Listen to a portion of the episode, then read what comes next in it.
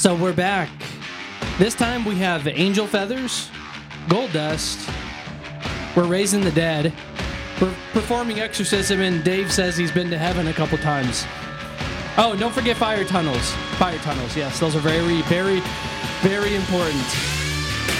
You are listening to the Warcast, the official podcast of Warcry Media. You can get us at warcrymedia.com for more info and for more content. You can visit us there.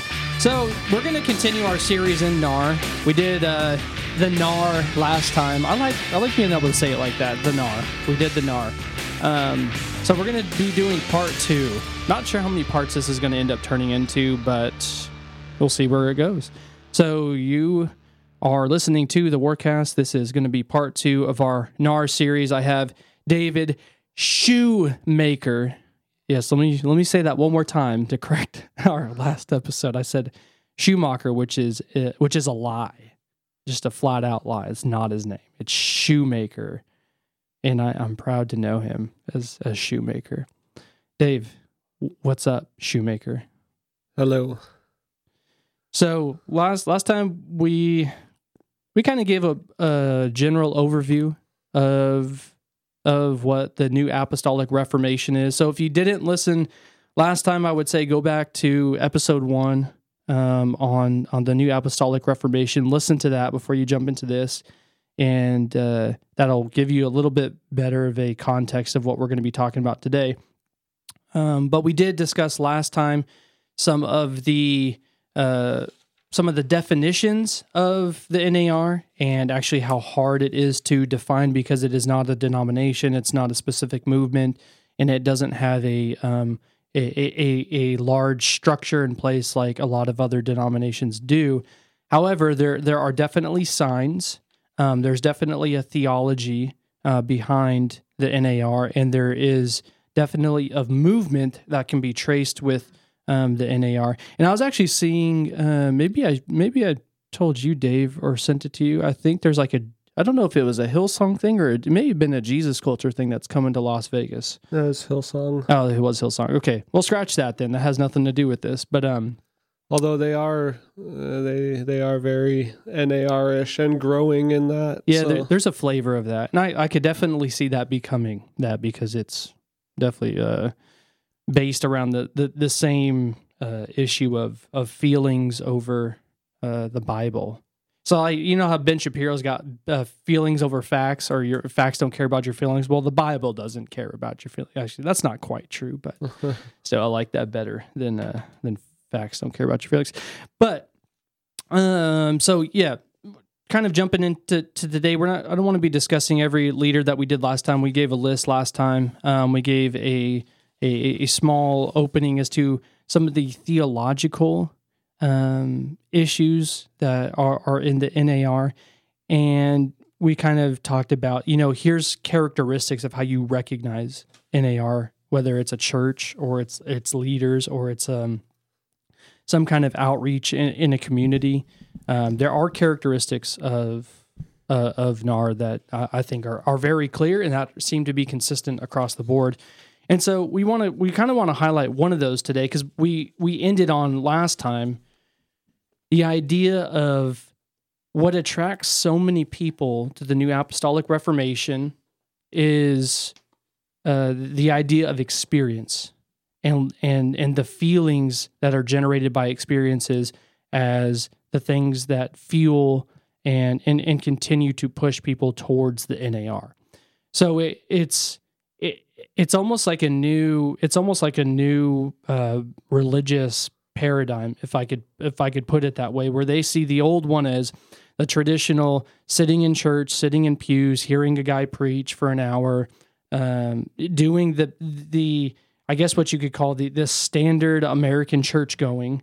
And they they see that as boring as dead um, and, and, is something that doesn't a- attract them. And so they see the New Apostolic Reformation. They're young, they're full of energy, they're going out and, and, and helping in the community, and they're having what they think are these really crazy, ecstatic, high energy experiences of the Spirit. And they're attributing these things to the Spirit of God and attributing them to Christ and the name of Christ.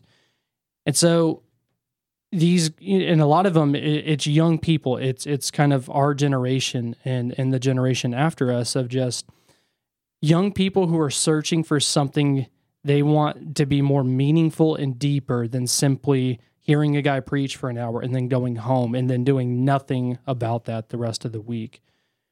Which we could talk hopefully maybe in another episode of of ways that the that the church has actually failed to reach people like this because church has become cold and has become dead. But today we want to focus on I think the crux of the issue and what we just highlighted last week is trading in the authority of God's word for the authority of your own experience and not treating scripture as the final authority that that the bible is actually where we derive not only how we view our experience, but how we actually come to know and to think about God.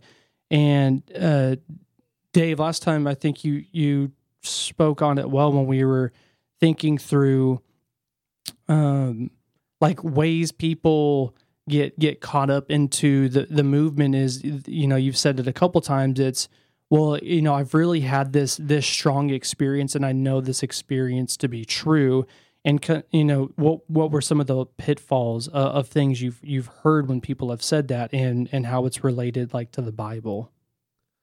Well i think i mean even even what you said even joking you know when we started that the bible doesn't care about our feelings and then you know correcting yourself that's not necessarily true. And to to to have a right foundation and to not to not throw every I mean to throw the baby out with the bathwater they say but you know we are to have feelings. You know God gave us feelings and our our feelings and our emotions those are good things when they are brought in subjection to God's word. And anybody who says that they're a Christian and and sings a song about Christ dying on the cross for us and drinking down God's wrath without any sort of emotion or feeling involved, mm, uh, you know, that's not a good thing. We should have feelings of love towards God and we should have emotion towards uh, the Lord and we should be broken over sinners going to hell every day. And so we are to have feelings,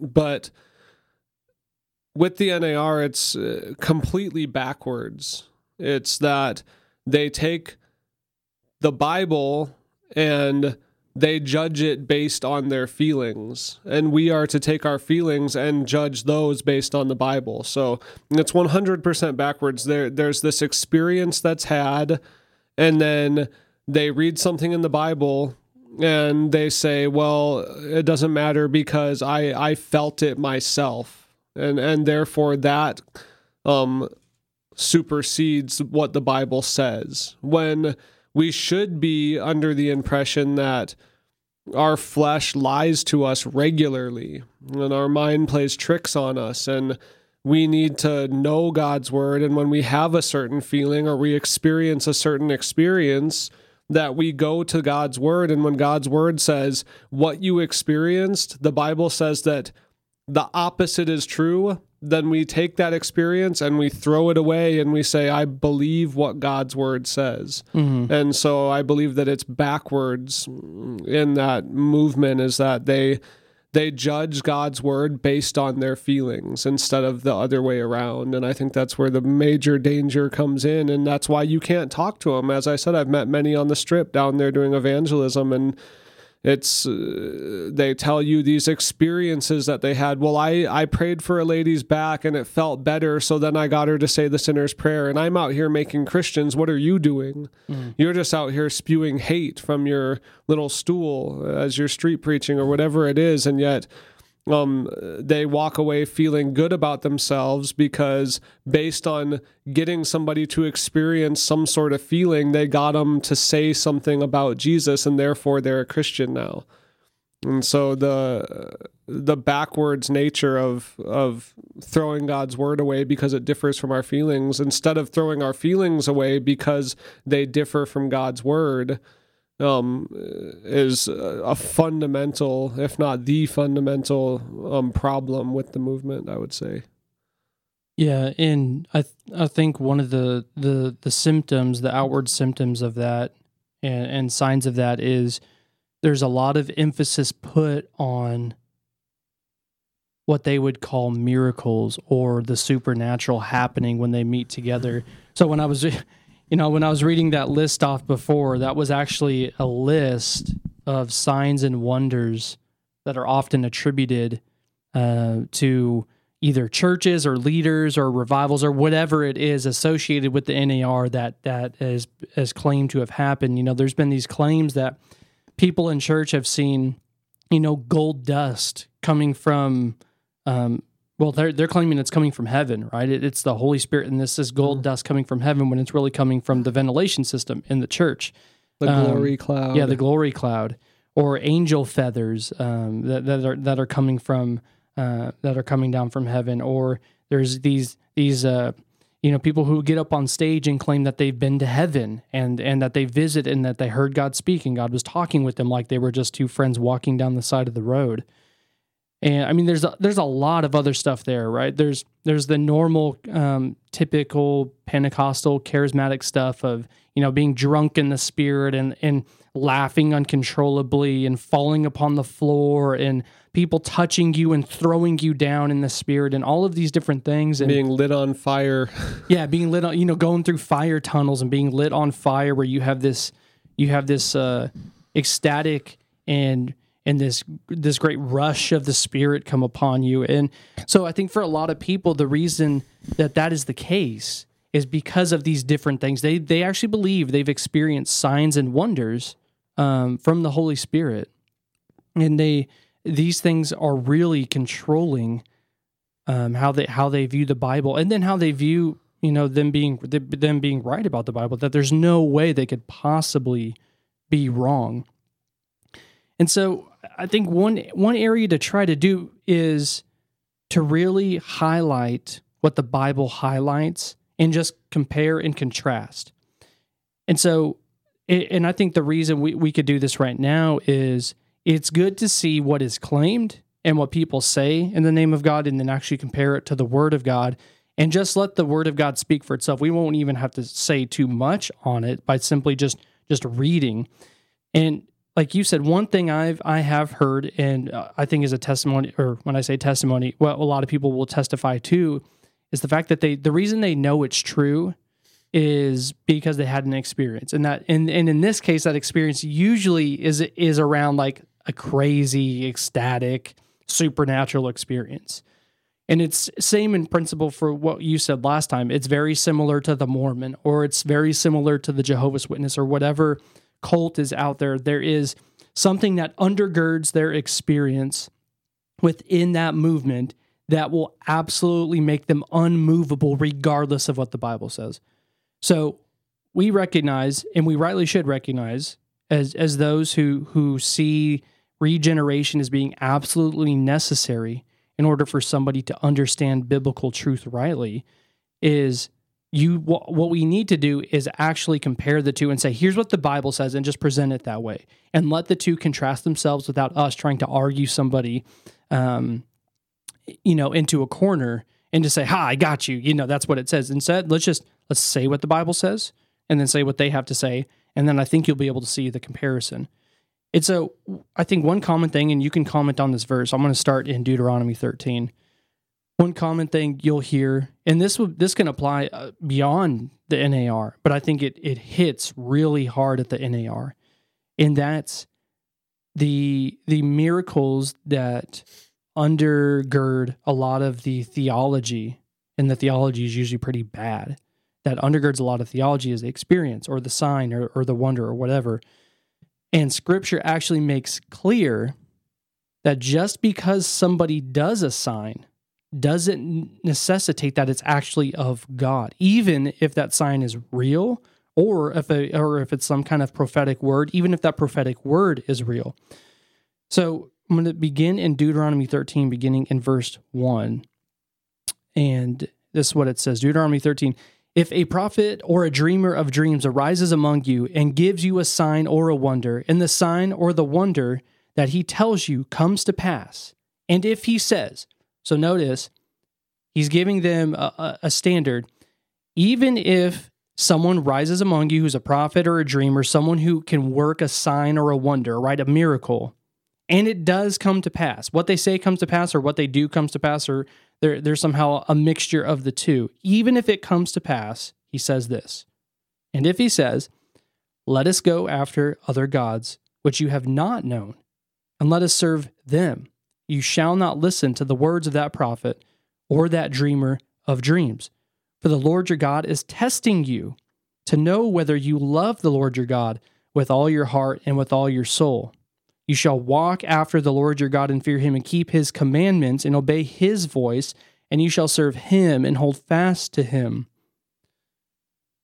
So I think that text is pretty clear. I don't think there needs to be uh, added a lot of commentary but the the notion of being cautious and to show discernment around these different things is because even if someone does perform a sign in the name of God, if it leads you to worship other gods, then it then it doesn't matter what they did. It's it's not from the Lord.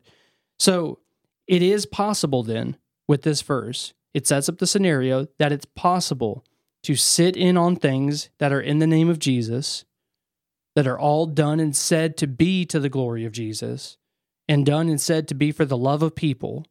And people can have real, legitimate experiences with something that is supernatural or where somebody works uh, a sign or wonder or someone who speaks a prophetic word and it can come to pass. That's a pretty big setup. that's normally people would be like, okay, I'm sold. That's true. Like that's that's the stamp of authenticity. And yet, even that whole setup, even if you have all those things in place, the Bible says that's not good enough. Because if it leads you to worship and follow after other gods, if it leads you to, well, and, and notice the contrast. The contrast is don't listen to the words of that prophet or that dreamer of dreams, right? Because these signs and wonders, all signs and wonders are just like what it says. A, a sign points to something, it points beyond itself. So when whether it's Old Testament um, Israel experiencing false prophets or whether it's in the NAR and all these things are happening, even when these these if they are legitimate supernatural things are happening, notice that the distinction is not simply well like ignore ignore the funny stuff because we're not about signs wonders and miracles. The issue is who you follow after and the words that accompany those signs and wonders. So he says, don't listen to those words of that prophet or the dreamer of dreams. So notice it's the words. Don't listen to the words, what they are saying, pretty much in the name of God. So these signs and wonders are being attributed to whatever God they're trying to get you to follow after. And it says, For the Lord your God is testing you to know whether you love him with all of your heart, with all of your soul. And then he gives the command that shows how you know if you love the Lord your God with all your heart and your soul. You shall walk after the Lord your God, fear him, keep his commandments, obey his voice. So there's a very clear distinction. There is the Lord's voice. And you are to test whatever experience you have with the voice that you know. And so, and Dave, you can, I think you could definitely uh, offer some comments on this, but it really, really pushes the point that I think we're pushing is if listen, if if you are in the NAR or if you've been around it or you know people who are in it, it's going to come down to this. How can you follow through with that command? Because if you don't know the voice of the Lord that is distinct from whatever person is saying, hey, this is what the Lord's doing. Hey, this is what the Lord said. Hey, look at this sign and wonder from God. If you're not able to compare and contrast that with the way Deuteronomy 13 says, then you have no way to know whether or not that those people are actually doing those things in the name of God or or are doing them by by the actual word of God. You you have no way to actually know. And that to me that that's that's huge. It's key because you can have all of those things lined up. You can have every single one of them, but the minute it stops short of actually um, pursuing after the one true God and, and, true things about Him, then it's false. Then it, then it's then it's false, and you're it's actually showing you that you better not follow after them because those people are, are, are liars and those people are false teachers and those people actually lead you down to destruction because you're actually chasing after foreign gods. You're chasing after a false god. Yeah, and I mean, ultimately, it is leading to a different God, and that's this movement. Uh, they there may be some, there may be some in there, just like there may be some people in Catholicism that really do worship Christ, but they're not going to stay in it. You know, and there may be some people in the NAR that really do worship God, but as they're as the Holy Spirit is is quickening them more and more and giving them more and more light, they're taking the Holy Spirit into one of those uh, silly factories of running around and shaking and falling on the floor and lighting on fire and barking like a dog.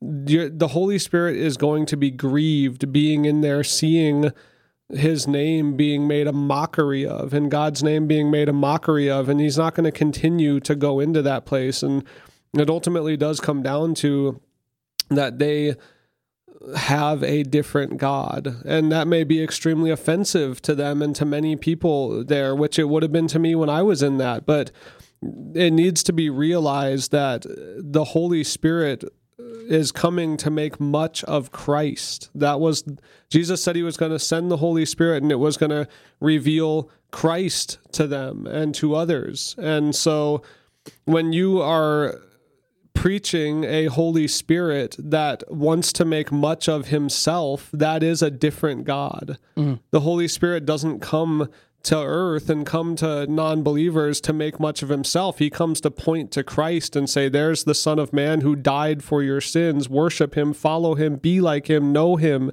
not know me and seek me and, and, and, uh, do signs and wonders through me. It's it's all about Christ. And that's what the Holy Spirit's job is, is to convict the world of sin and righteousness and judgment and those things pertaining to Christ.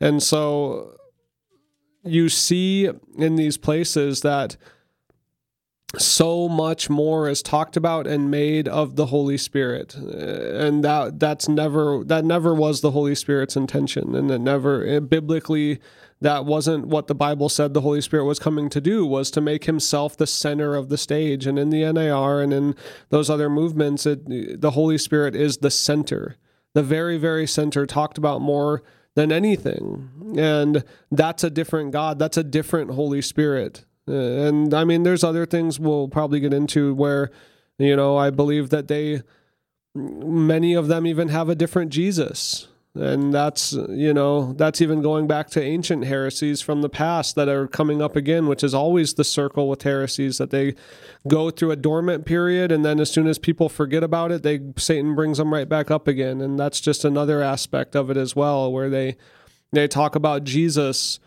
um the reason why i mean i guess we can get into some of it now but the reason why we are to be looking to doing these raising the dead and performing all these miracles and uh, the reason why is because they say, well, Jesus was just like us and you're just like him because he was just a man that had the Holy Spirit and he was able to do these things. And then they'll completely contradict themselves by saying, to try and cover themselves, saying, I'm not saying he wasn't fully God.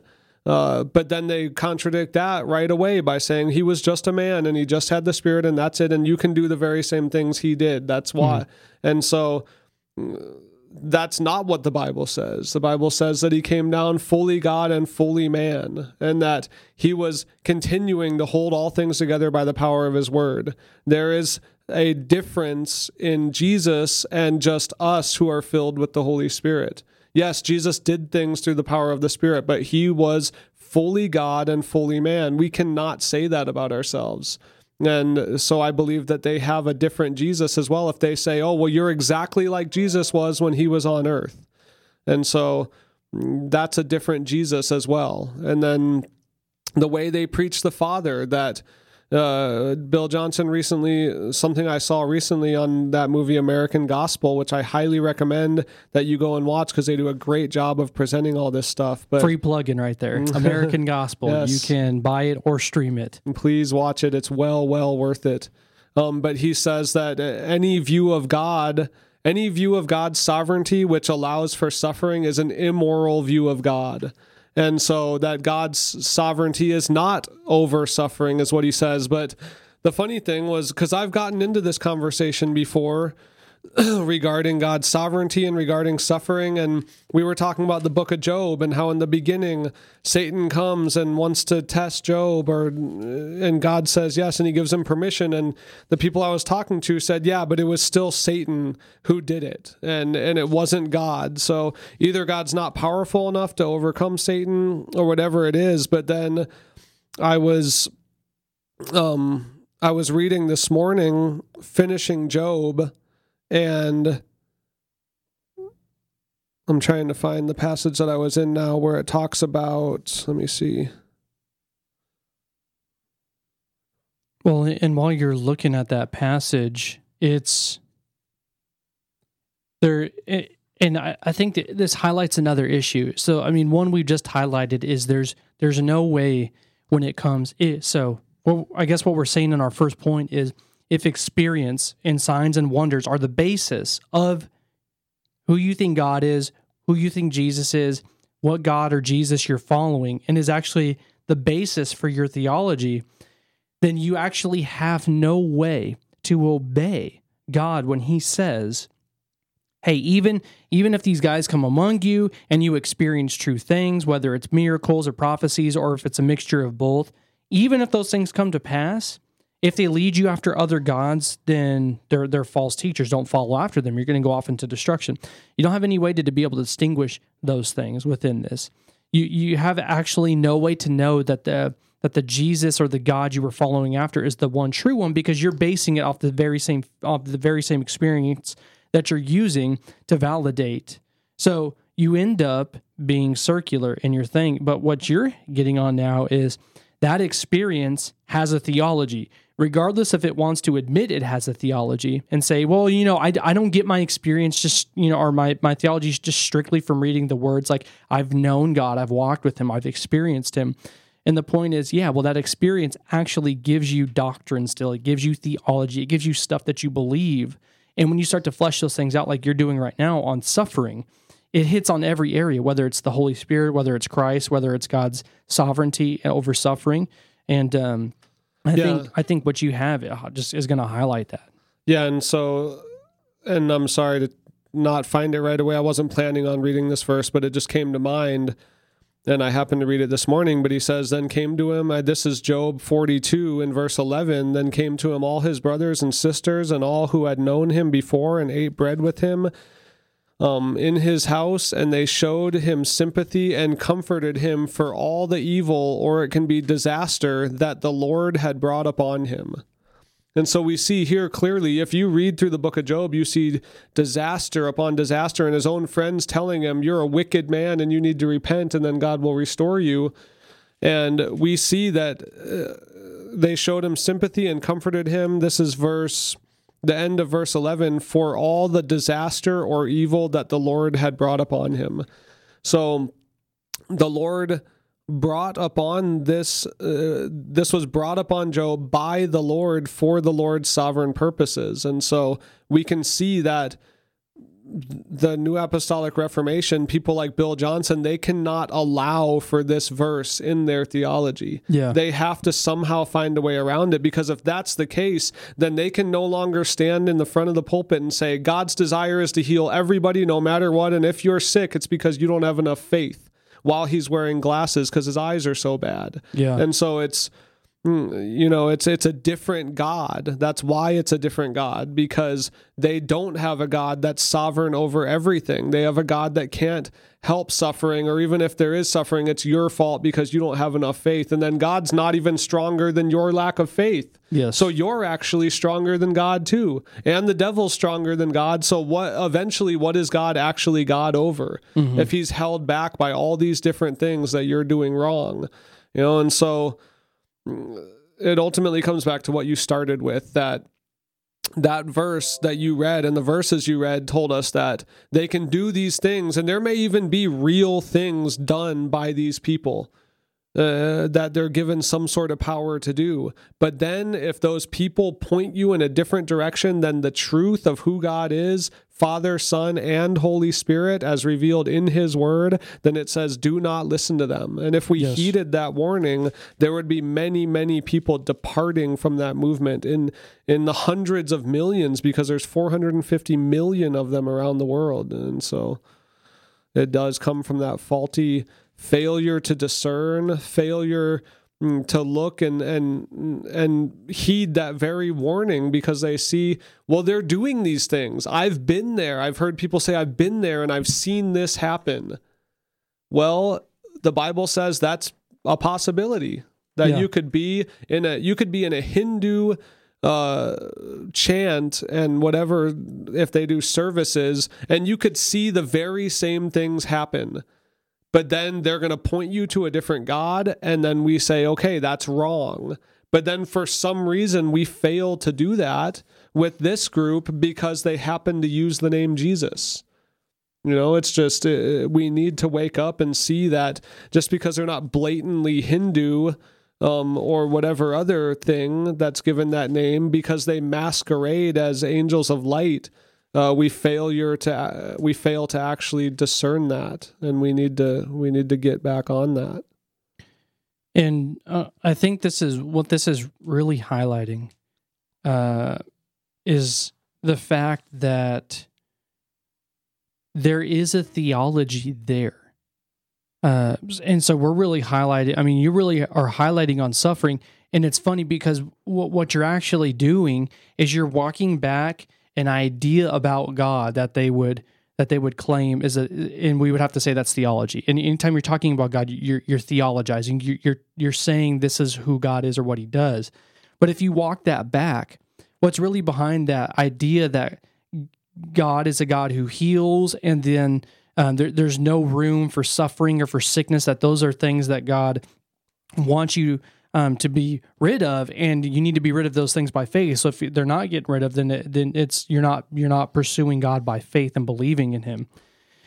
But what what is really driving that, what's actually rooted behind that, is still the experience itself. There is not a theological. There is not a. Let me let me say this this way. There is not a Bible verse or a set of scriptures backing that idea up. It's this idea that I've experienced this, therefore, and then concluding all of these different things.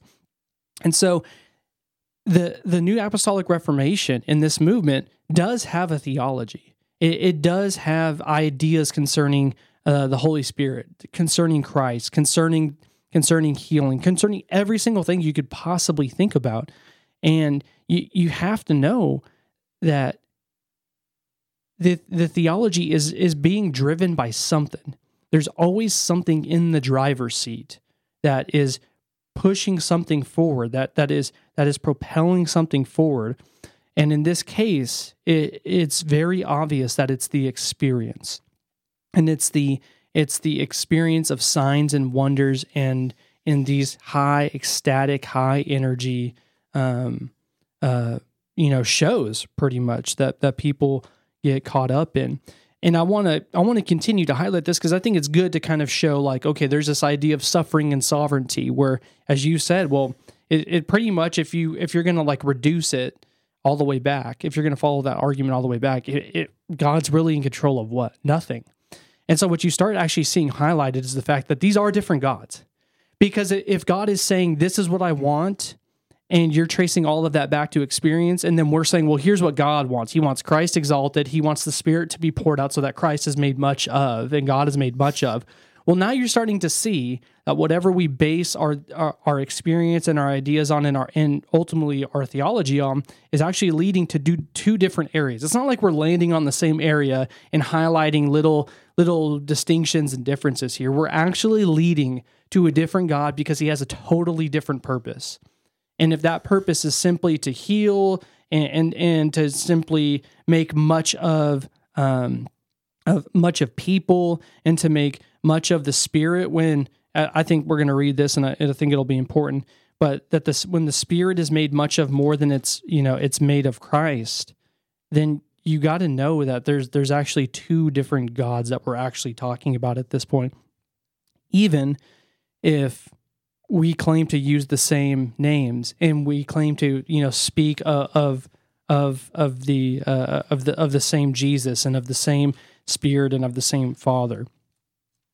And if you think there, I mean, there's a lot of different things we, I want to go through, but like in John 14, Jesus talks about this in John 14, 25. He says, These things I have spoken to you while I'm still with you, but the Helper, the Holy Spirit, whom the Father will send in my name, he will teach you all things and bring you to remembrance all that I have said to you. So Jesus already has the idea that the sending of the Spirit that the, that the disciples are supposed to wait upon, that they're going to need, is in order to do two things. It's to recall to mind the things that Christ has said. And then when we see in Acts that they receive the Spirit at Pentecost, it's to exalt the greatness of Christ, the fact that he's uh, died, he's been buried, he's resurrected, and that he's ascended. He actually sits on the throne now. He rules and he reigns, and it's to it's to exalt the risen and ascended Christ. So that's the flow from the Gospels to Acts into the New Testament. Is the idea that the Spirit is given to recall and to bring to remembrance the things of Christ. It's not to highlight, and you said this earlier just in our side conversation. It is, it's not to highlight the supernatural miracles brought about by the Spirit. Now, the Spirit does you. If you read Acts, it's all about the Spirit, but it's always in uh, connection with the preaching of Christ, of the gospel, of the kingdom. People believing upon Christ, repenting, believing, being baptized, and then it says the Spirit added to the church, such and such, such and such.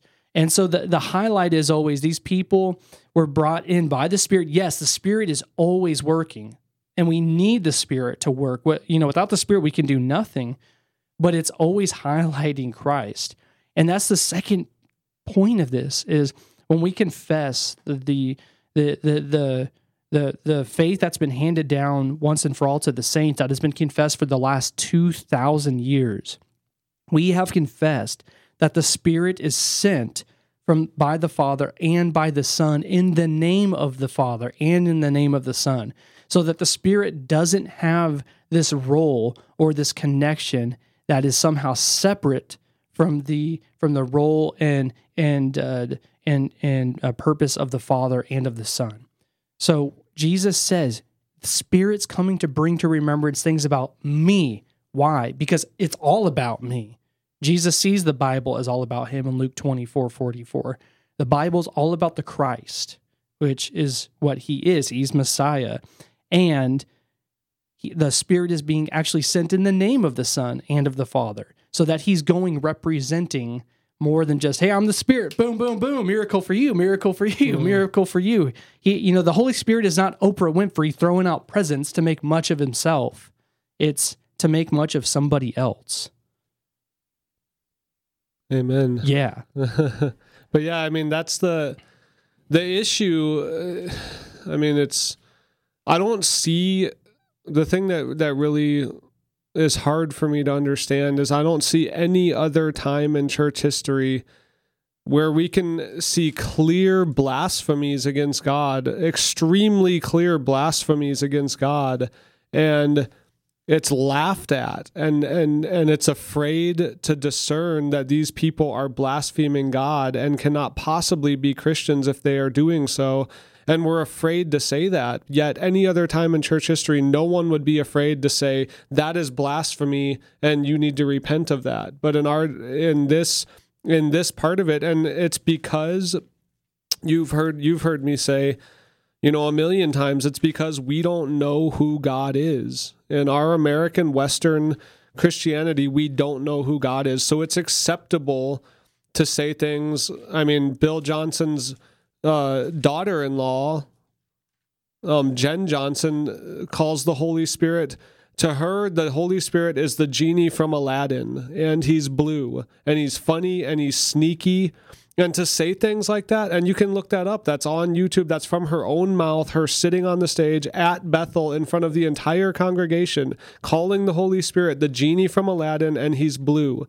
And and they and people laughing and clapping and people that. laughing and they're, clapping they're, and and and mocking the holy spirit and and and so these people that are claiming to love the Holy Spirit and that we don't love the Holy Spirit because we're just up there singing hymns um, and lifting up Christ, so we don't actually love the Holy Spirit. These people that are claiming that they do are actually blaspheming Him, and so that's what's just appalling to me. And the fact that we can sit there and allow that and not call that out as blasphemy against the Holy Spirit, blasphemy against God, mm-hmm. the Holy Spirit, and allow that to go on and then to say that that's blasphemy against the Holy Spirit and people to be angered that we're actually calling her out for saying those things and Bill Johnson for allowing that to go on on the stage without saying anything to her without coming and having a public apology that that's been said about the God of the universe. I mean that's that's sickening and appalling to me that those things can be said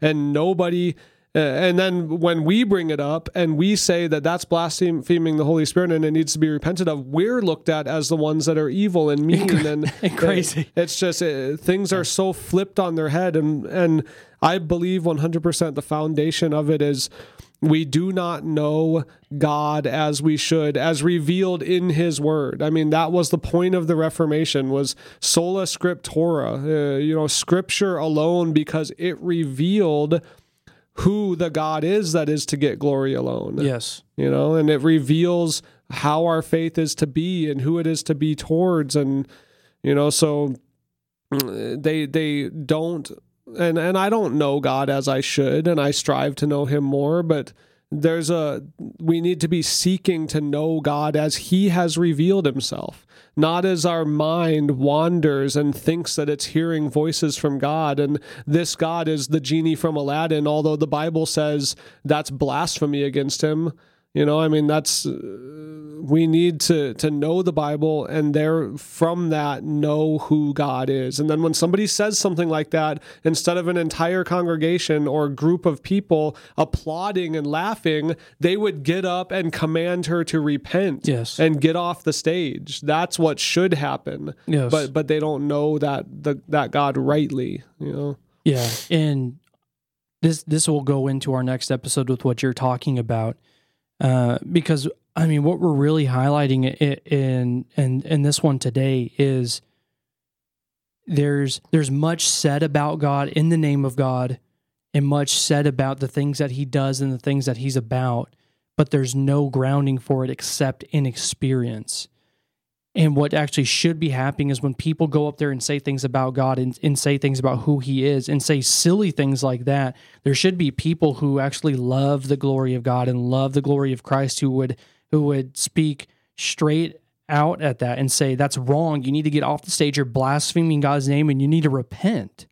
And the reason that's not the case is because Scripture really is not um, their authority. It's not the final word. It's not the hey this is this is the standard by which I judge everything uh, else off of, and that's that's ultimately going to be the uh, I mean the root of the problem is not seeing. It's one thing to say you believe the Bible is God's word and that God speaks into it, and that even you know your church website has a confession that says we believe the Bible's inerrant and blah blah blah blah blah, but at the end of the day, if your church allows things like that, where you can go up and talk about the Holy Spirit like he's just like some cartoon character, or you can speak of God in ways that are so, um, in ways that are so irrational, in in, in ways that uh, make absolutely no sense, uh, then you've really shown where you think um, that your authority comes from, that it, that it comes from you, or that it comes from some man. And I mean, that's just that's the heart of the problem. And I want to wrap up on the Holy Spirit because I just, you know, we highlighted that text in John 14, and I just want to highlight two real quick. So in 1 Corinthians 12, Paul, eh, he, before he even introduces the spiritual gifts, he says, Now concerning spiritual gift, brothers, I do not want you to be uninformed.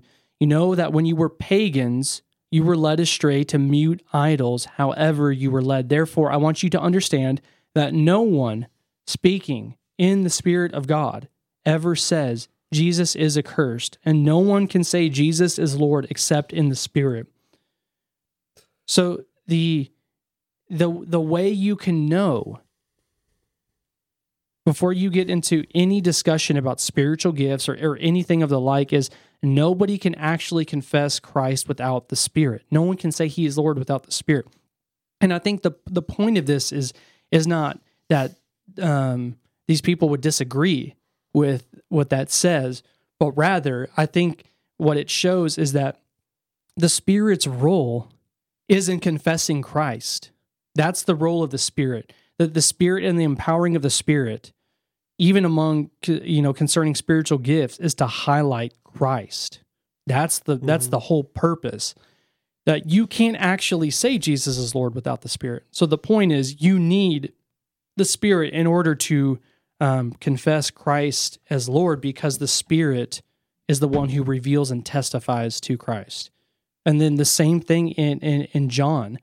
In, well, in John, even on that passage, though, I mean, you've heard people, I've heard people mock and say, Oh, so I can't say the words Jesus is Lord in English. Jesus is Lord. See, I'm not saved and I said it, but that confessing is uh, to confess also with your life to live as yes. Jesus is Lord and that he is the priority and he is the number one thing and and the power of the Holy Spirit we see acts as a book of power from the Holy Spirit, and it's a power to confess Jesus as Lord with your life. It's a power to walk in holiness. It's a power. It's not a, a power to just kabam, do this and kabam, do that. It's not like that type of power coming out of you. It's a power to live a life. Your life is confessing that Jesus is your Lord. You're growing in repentance. You're growing in a proper fear of the Lord, that He is holy and we are not unless our connection to Him is right. And it's this this type of confession that Jesus is Lord. That's the power of the Holy Spirit, the power to walk in holiness, to grow in repentance, and to know the true and living God more, and to know His Word more. It's not just bam, new leg, bam, new eye, bam, new, you know, free from cancer. God may do those types of healings, but that is not true power. I mean, yes. the devil can use somebody to do some sort of crazy thing. There's demonic forces out there that can use somebody to do some sort of miracle, or God can even use a lost person if he wants to do some sort of miracle. But nobody can walk in holiness and a life that confesses Christ as Lord without the Spirit of God. Yeah. Mm. No, uh, I'm I'm glad you flushed that out because I think that really distinguishes w- what that means in the biblical context to say I confess Jesus as Lord compared to what we have in the American gospel said oh, I confess Jesus as Lord as if someone can just say those things from their lips and bang they're they're somehow a Christian. And now God is held to this contract because you yes. said it so God can't get out of it, you know. Yeah. And the idea that because you say that whatever then you do is actually in Christ's name and, and just think about that section in 1 Corinthians 12. The whole point that comes before he even lists spiritual gifts and the building up of those gifts for the body. So, the heart of those gifts, yes, is the building up of the body, but that body is the body of Christ. And nobody can do those things, building up the body, highlighting Christ as Lord within the church apart from the Spirit. That's the Spirit's role. It's not like you said to go wham, bam, wham, bam, wham, bam, and just like you're throwing out um, you know you're throwing out miracles like it's your new superpower. Mm. it's uh it's confessing christ as lord and doing so in a way to where the body is built up around the things of scripture. And in so first john 4 2 says by this you know the spirit of god. Every spirit that confesses that jesus christ has come in the flesh is from god. And every spirit that does not confess jesus is not from god. This is the spirit of antichrist which you heard was coming and now is in the world already. Little children you are from God and have overcome them, for he who is in you is greater than he who is in the world. They are from the world. Therefore, they speak from the world, and the world listens to them. And this is key. This part is key. So listen to this part. We are from God. Whoever knows God listens to us. Whoever is not from God does not listen to us. By this, we know the spirit of truth and the spirit of error. So, in the testing of the spirits, to know false prophets that will creep in among Christians is the confession of Jesus as Lord, as Jesus as the Christ, as Jesus come in the flesh. That is from the Holy Spirit, right? That that's where that comes from. And that to not to listen to the words of the apostles, to not follow their teaching that we have written down in scripture. If you don't listen to that, then you're not from God in that you're you're not of the truth. And and the implication is this you don't know the spirit. You don't have the spirit because you don't know the spirit of truth from the spirit of error. So the whole point is how do we know we are from God? If you listen to God. Well, how do you do that? Well, the apostle says you listen to us. You've you've you've listened to what we said and what we've written. And so here would here would be the way this flushes out. You get some dude who says he's an apostle, right? And then you would say, "Oh, well, he says he's an apostle, therefore he's got the same authority as someone like John." Okay. It would not it would then follow by a, a natural logical um, outworking that if those apostles don't listen to the words of this apostle, that they're not from God. That if they're not listening to what is said, what is written, that they are not from God. So there would be no way around that. If you're not listening to the word, if you're not listening to what's been said, not from written, you don't have the spirit. You don't know Christ, and that you don't know the spirit of truth from the spirit of error. And I think that's I think that's huge. And I think that'll get into next next time when um, we get into a, a couple more things on.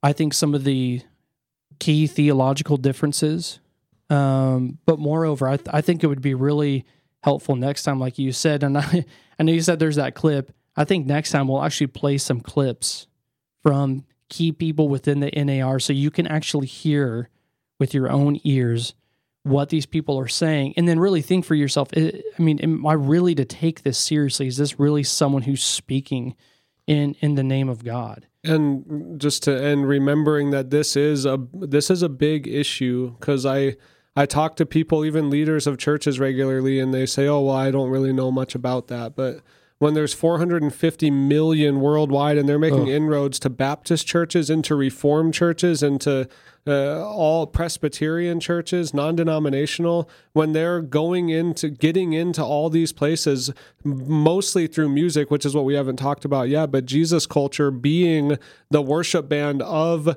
Bethel Church and traveling the world and packing 20,000 people, selling out a 20,000 seat stadium in five minutes.